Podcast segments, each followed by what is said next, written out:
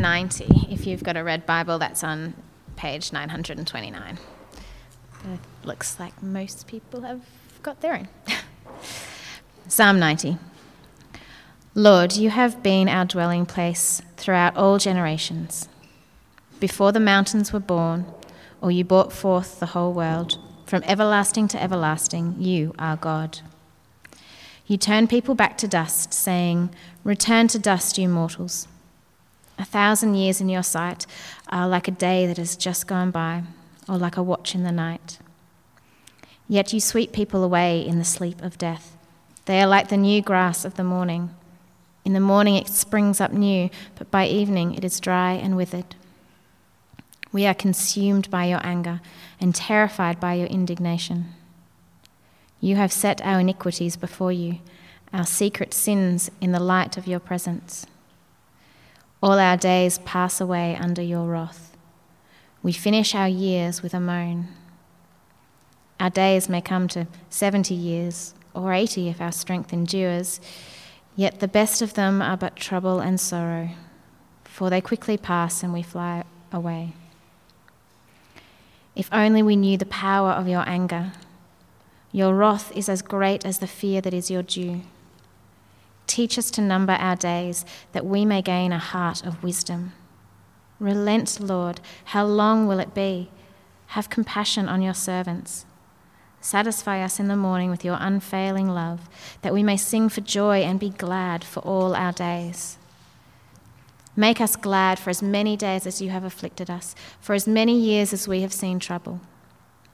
May your deeds be shown to your servants, your splendor to their children. May the favor of the Lord our God rest on us. Establish the work of our hands for us. Yes, establish the work of our hands.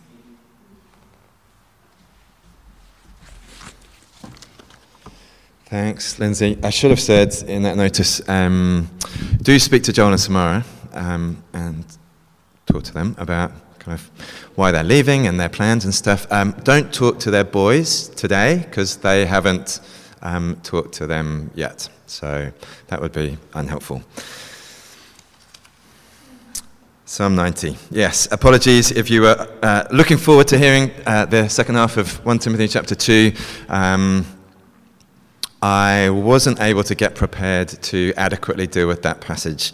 Um, so, this is a sermon I preached some years ago. Some of you may remember it, but I doubt uh, many of you will. Uh, I didn't even remember it much either, but I think it's fitting for us. And um, so, we're going to look at Psalm 90 together. Uh, Don Carson asks, What is the most urgent need of the church? He says that the one thing we most urgently need at any time uh, any culture uh, is a deeper knowledge of God. We need to know God better.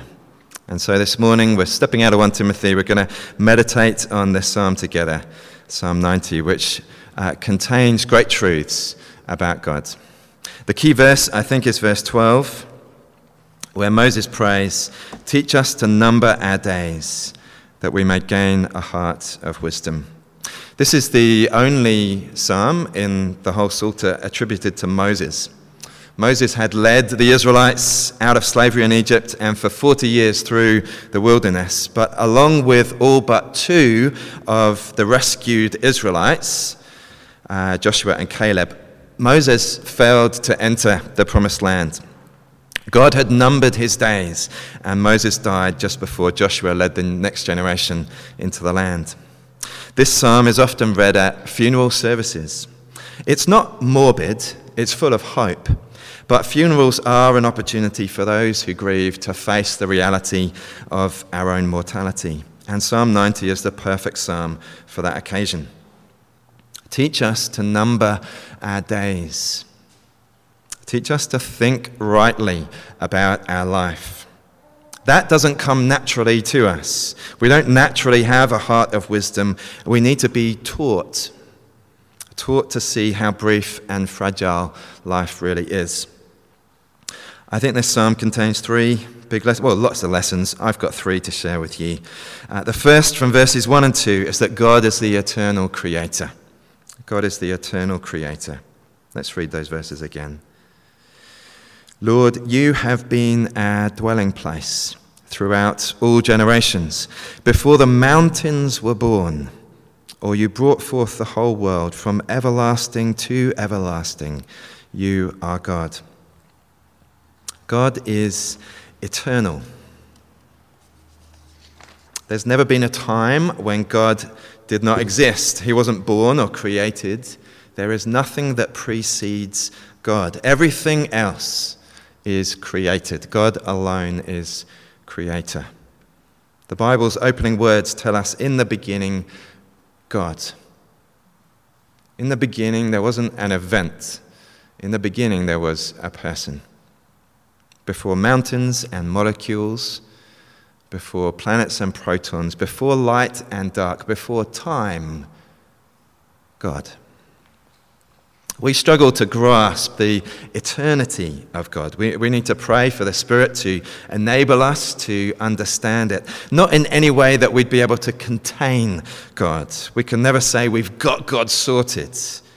To rightly understand God in His eternity is to stand back in wonder and worship. The amazing thing about this immortal God is what Moses says in verse 1 Lord, eternal creator God, you have been our dwelling place, our home. Home speaks of welcome and acceptance, doesn't it? Safety, rest.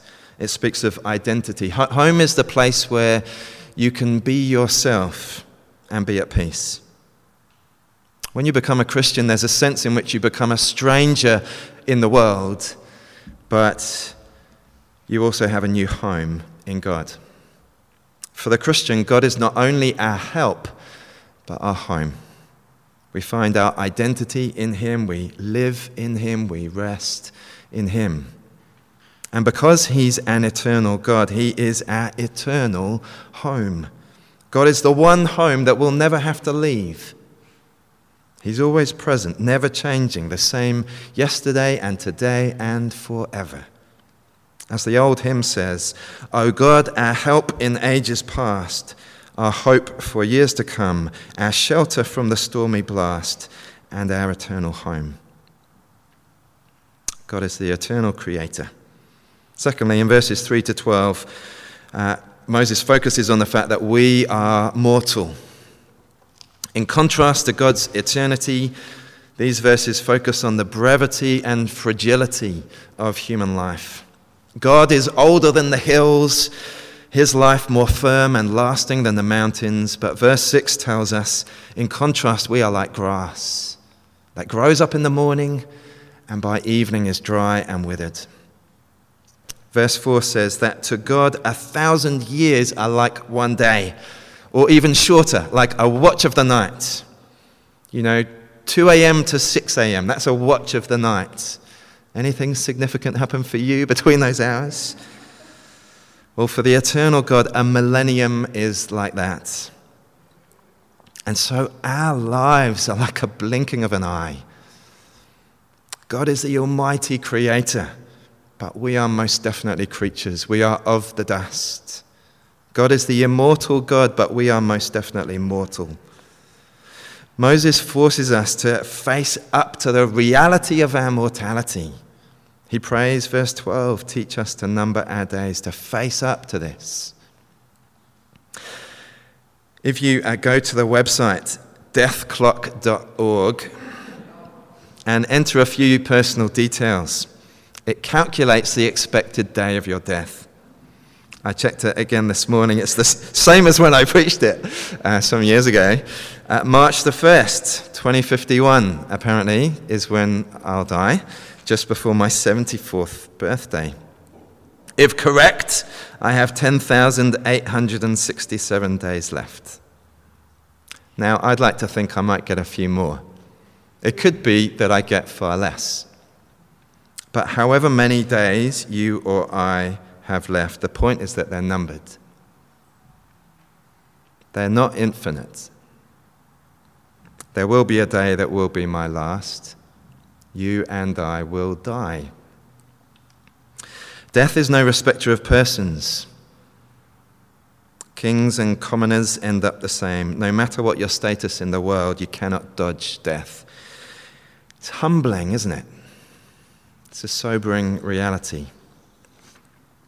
And as well as the reality of our mortality, Moses also tells us the reason for it. According to Moses, death isn't just something that happens in the evolutionary cycle. It's not just a natural part of human existence. What does he say? Why do we die? Look at verse 3. You turn people back to dust. It's God who says, Return to the dust, you mortals. Verse 5 Yet you sweep people away in the sleep of death. It is God who determines our death, God who takes our life from us. Why? Well, verse 7 says, We're consumed by your anger and terrified by your indignation. You've set our iniquities, another word for sins, before you, our secret sins in the light of your presence. All our days pass away under your wrath. We finish our years with a moan. Moses says that death is the result of God's anger at human sin. He's alluding here to Genesis 3. When humanity rebelled against God's rightful rule, God responded in judgment. Death was not a part of God's original plan for humanity. In that sense, it's not a natural part of human existence at all. It's a result of the fact that we live under God's judgments. Psalm 90 is saying that we're not the way we're meant to be. Life is not the way it's meant to be. Verse 10 says, Our days may come to 70 years or 80 if we have strength, if our strength endures, maybe a bit longer for some. Yet the best of them are but trouble and sorrow, for they quickly pass and we fly away. Not only are our lives brief and fragile, they're also full of frustration and trouble and sorrow. This is the reality of life in this fallen world, a, world that's under judgment. And I don't know about you, but there's something refreshing about that. You find it throughout the Psalms, this brutal honesty about how hard life is. And so, if you're finding life hard, you're in good company. Moses prays, Teach us to number our days. Help us get life in perspective. Humble us. Teach us to face the reality of our mortality and our fallenness, our weakness, and the fragility of our lives. But thankfully, the psalm doesn't finish there. And in verses 13 to 17, we're told that God is a God of unfailing love. He's the eternal creator. We are mortal, but He's a God of unfailing love. Each verse of 13 to 17 is a prayer. We're just going to focus on one. In verse 14, Moses prays, Satisfy us in the morning with your unfailing love, that we may sing for joy and be glad all our days. It is striking, isn't it? Despite the sobering reality of our mortality, the frustration of life in a fallen world, Moses prays for joy and gladness. We're being told that it's possible for us to be satisfied, fulfilled, to be happy all our days. He's just told us the best of our days are but trouble and sorrow, but now he says we can be glad in all our days. He's not saying we gain this joy by ignoring the harsh realities of life or pretending they're not there or denying the reality of death, but rather even in the midst of trouble and sorrow, we can experience joy in the Lord and in his unfailing love. When Moses considers his mortality, the reality that his body will fail, he turns for comfort to the unfailing love of God. Moses is teaching us how we are to respond to our mortality, not by ignoring it, not by trying to reverse the aging process, not by just trying to suck as much out of life as we can, but by finding our satisfaction in the unfailing love of God. He said, verse 1, that the eternal God is our dwelling place. And so, although we live in the midst of trial and sorrow in this fallen world, we also live in God. And we can rejoice in God because we know his steadfast love. We know his favor upon us. We know that this God of judgment is also a God of love. The Apostle Paul captures this mindset in 2 Corinthians 4 when he says that his experience in life is one of being sorrowful yet always rejoicing. He says, Our light and momentary troubles are achieving for us an eternal glory that far outweighs them all. And so we fix our eyes not on what is seen, but on what is not on what is seen, but on what is unseen. Since what is seen is temporary, but what is unseen is eternal. So let me ask you, where are you fixing your eyes this morning? Are you full of sorrow and complaint and self pity because you're focusing on the troubles of this fallen world? Or are you happy in the Lord and in his unfailing love? Notice that it is an unfailing love. It's not superficial, it's not temporary, but it's steadfast. It's unfailing. It's a, it's a love you can rely on. We sang that song at the start, and the lyrics just perfect. I could sooner drink the seas than fathom all your love, like a never ceasing stream, our mercies through your Son. I could sooner turn back time than turn your heart away. Though the years go fleeting by, your mercies never change.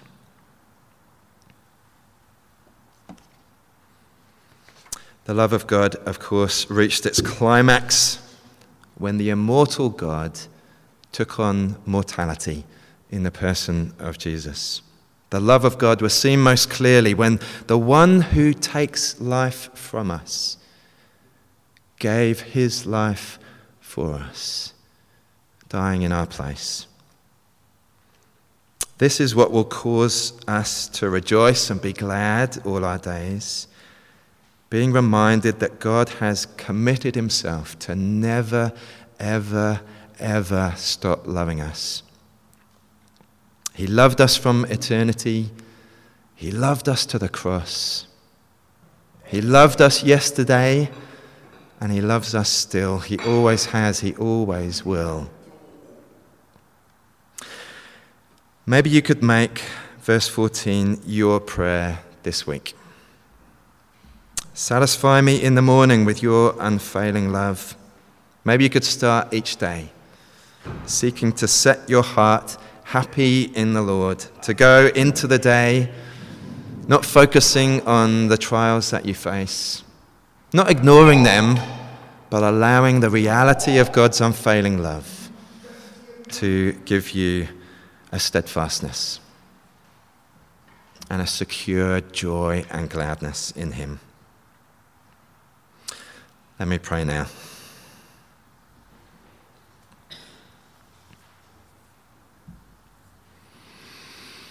Lord God, teach us to number our days that we may gain a heart of wisdom.